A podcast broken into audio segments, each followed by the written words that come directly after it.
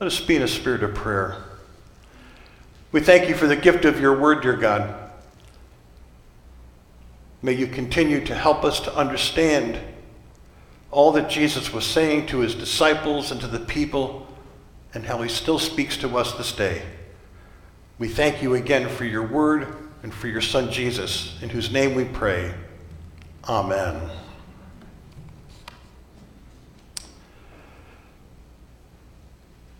In Matthew, Mark, in Matthew, Luke, and John, in those three Gospels, they begin with a, a prologue and an introduction. Um, for some, they're talking about the genealogy of, of Jesus. For others, it's a, a birth story. In the Gospel of John, John goes all the way back to before creation and starts their story with this long kind of introduction. Mark, Mark writing the Gospel, writes the shortest of the Gospels, and he skips all that.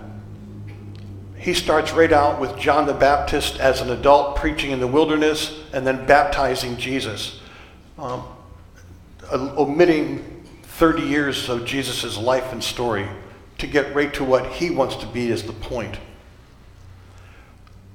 In chapter 1, he introduces us to John the Baptist. Jesus is baptized. And then the story continues from there to the calling of the first disciples. And we're still in chapter 1 with our reading today. And in our reading today, we get a glimpse of a day in the life of Jesus. And it's the most fascinating description of one day in a person's life that we can imagine. Consider all of this. If you go back to verse 21, a reading I believe that might have heard last Sunday, in that story, in, still in chapter 1, Jesus and his disciples travel to Capernaum. It's the Jewish Sabbath. And so, as is their custom, they go to the synagogue for worship. And that's not surprising because that was important to Jesus. We often see him in the synagogue within the four Gospels. And there, as any able male was able to do, he begins to teach based on the scriptures from the Hebrew scriptures. But Mark notes that when Jesus did this, he did it with such authority that the crowds were amazed. Now, while Jesus is teaching, a man with an unclean spirit rises up and cries out to Jesus. Jesus tells the spirit to be silent and to leave the man. And it does. And again, the crowds are amazed. Following that, our story began today in our Mark's Gospel. Jesus and his disciples leave the synagogue and they head out to Simon and Andrew's house. Now, in the house, we learned that Simon's mother in law is in bed with a fever. Now, consider for a moment what that little piece of scripture tells us. Simon has a mother in law. Therefore, we can rightly assume Simon has a wife. Now, we don't often hear about the disciples being married or having much of a family life at all. We, we might hear about their fathers as a fisherman, but family life is kind of left alone. But Simon has a mother in law and therefore had a wife.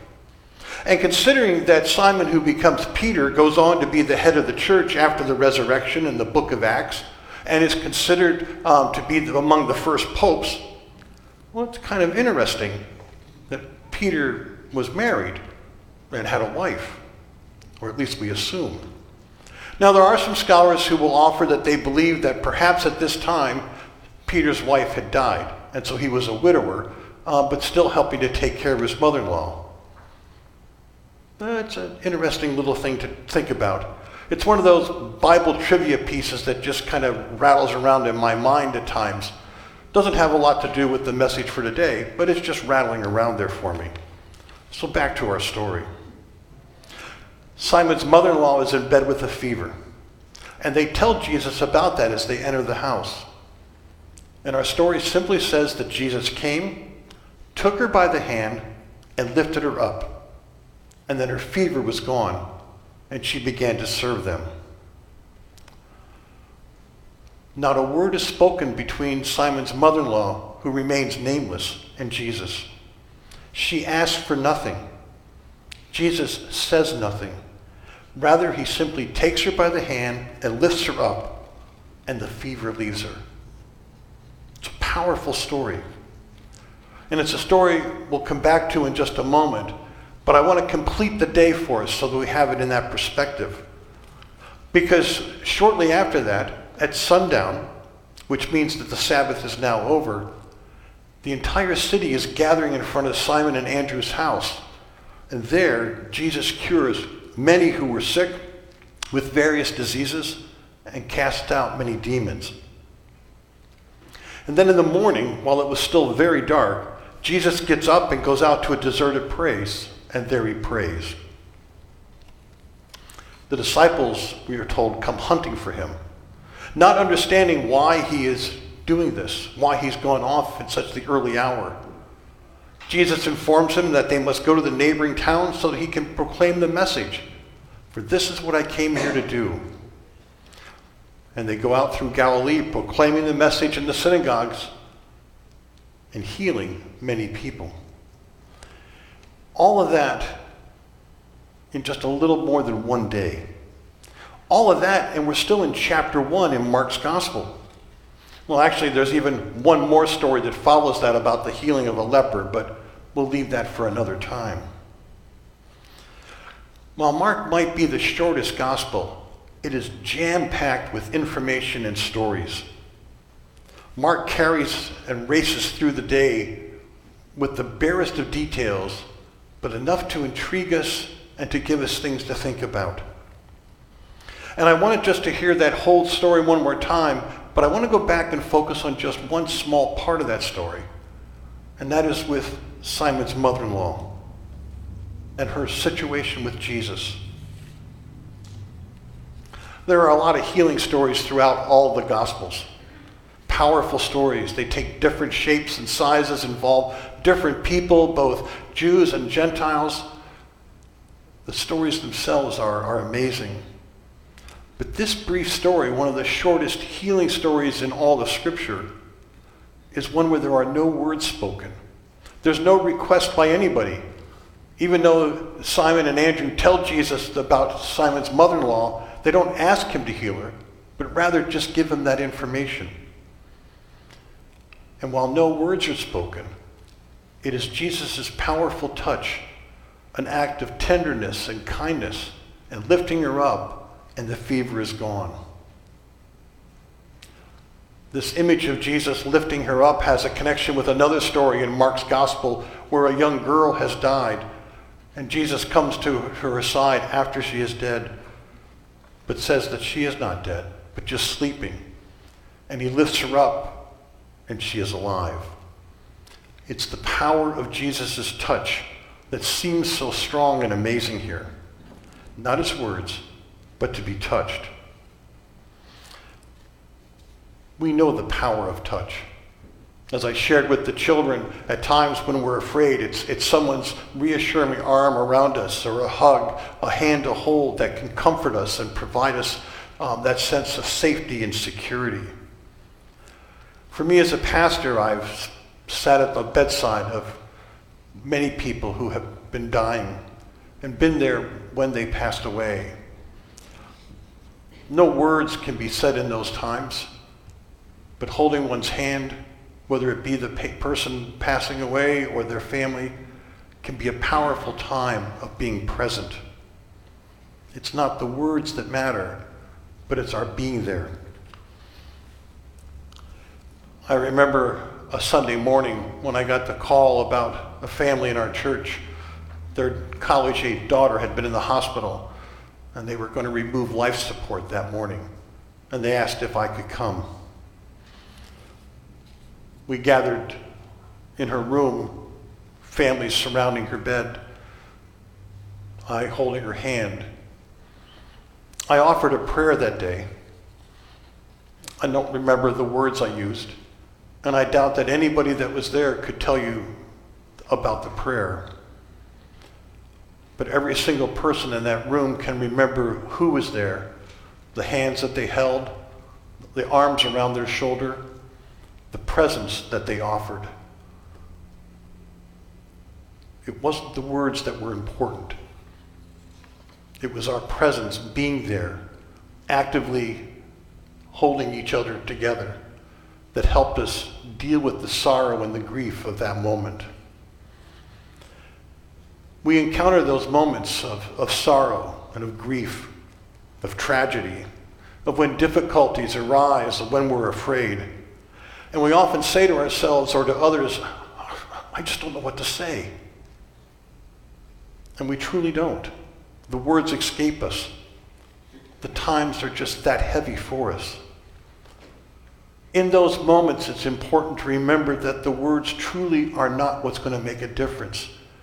For most likely, there is nothing we can say when the impossible happens, when tragedy strikes. But rather, our presence can mean the world to someone. It's the touch of a hand on a shoulder. It's reaching out with one's hand to hold. It's a hug when it's appropriate. It's about showing up. And when distance or circumstances are such that we can't physically be present in that moment, a physical card can be something important. A text and an email, a call are nice, but that's about words.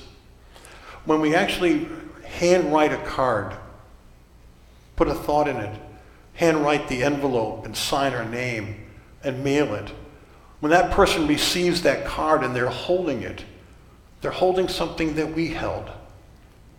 And there's a power in that sense of holding a card that someone else's hands touched. We're present in a very different way, but we're present with them. It's become a bit old fashioned to send cards, but I offer to you it is another way of reaching out and touching someone that we need to remember how important it can be. Because in this story, it is Jesus reaching out and touching this woman that is the powerful part of this story. A long time ago, back in 400 AD, so some 1600 years ago, there was a man named St. Jerome, an early church historian and theologian. And he actually preached a, a sermon based on this story that we just read. And he makes a very powerful point, and I want to read just a short excerpt from his sermon. He wrote, Oh, that he would come to our house. Jesus, that is who we mean. Oh, that Jesus would come to our house. I have such a deep desire for that as I think of the houses and hospital rooms of our people. If Jesus were to come, then things would be okay. As he took the hand of Simon Peter's mother in law and lifted her up to health, so I hope and pray that Jesus will come again soon to this old world of ours. Go around and enter into the house of our people and make them well. And not just the people of Emmanuel, but all the people. Oh, that Jesus would walk into the house of the weary and the suffering people of this world. Take them by the hand and lift them up and let them run and jump like the deer, like when we were young. Jerome goes on to continue with these words. Oh, that Jesus would come to our house and enter and heal the fever of our sins by his touch. For each and every one of us suffers from a fever of some sort. I myself grow angry and I am feverish. So many vices, so many fevers. While written such a long time ago, his words are so powerful and so current. For many people today to live with a fever of one type or another. For some, it's a physical illness, others, depression, anxiety, and still others, addiction. Some of us are just simply slowing down with no apparent illness, but just weakened by the accumulation of years. Others are ground down by poverty or by the disregard of others. Some people have been struggling for years just to make ends meet and are worn out by it all and can see no practical hope in sight. so many different types of fevers. For some who are lying low with fever or faintness, may they be pleased to know that Jesus is capable of rising them up again. If it be a physical sickness that leaves one weak, know that one day you will suffer no more, but you will be among the strong and the joyful again. But that is the promise that Jesus offers. And because of Jesus, we will see life in its fullness once again. In the meantime, continue your prayers in the name of Jesus, that he will not tarry with his healing, but will grant it to you very soon. Pray for those doctors and therapists of yours. Pray in the name of our Lord. And for those that are faint from want of this world's affections, be pleased to know that it is especially you that our Lord keeps his eye on. In our psalm today, we heard the words the psalmist write He heals the brokenhearted and binds up their wounds. His understanding is beyond reason. The Lord lifts up the lowly. The Lord lifts up the lowly. He is present with us. And if we suffer with some of the fevers that St. Jerome mentions, perhaps we can learn an interesting note from our story today about Simon's mother in law. That notion of waiting for the Lord. She literally waited on him, and she got up and then waited on Jesus. For we can read, and Jesus came and took her by the hand and lifted her up, and her fever left her and she then served them. Important to hear her response. For this dear woman contrasts with her son in law. For Peter, in the very next verse, we learn that he and the others go out tracking, hunting, as our scripture says, Jesus down to remind him that the crowd needs him more. Peter finds him and almost chastises Jesus by saying, in essence, Jesus, you still got more work to do. It's not a, we have more work to do, but it's that finger pointing at Jesus, you have more work to do. At least at this point in his life, Peter doesn't seem to lift a finger to help the sick and those in need.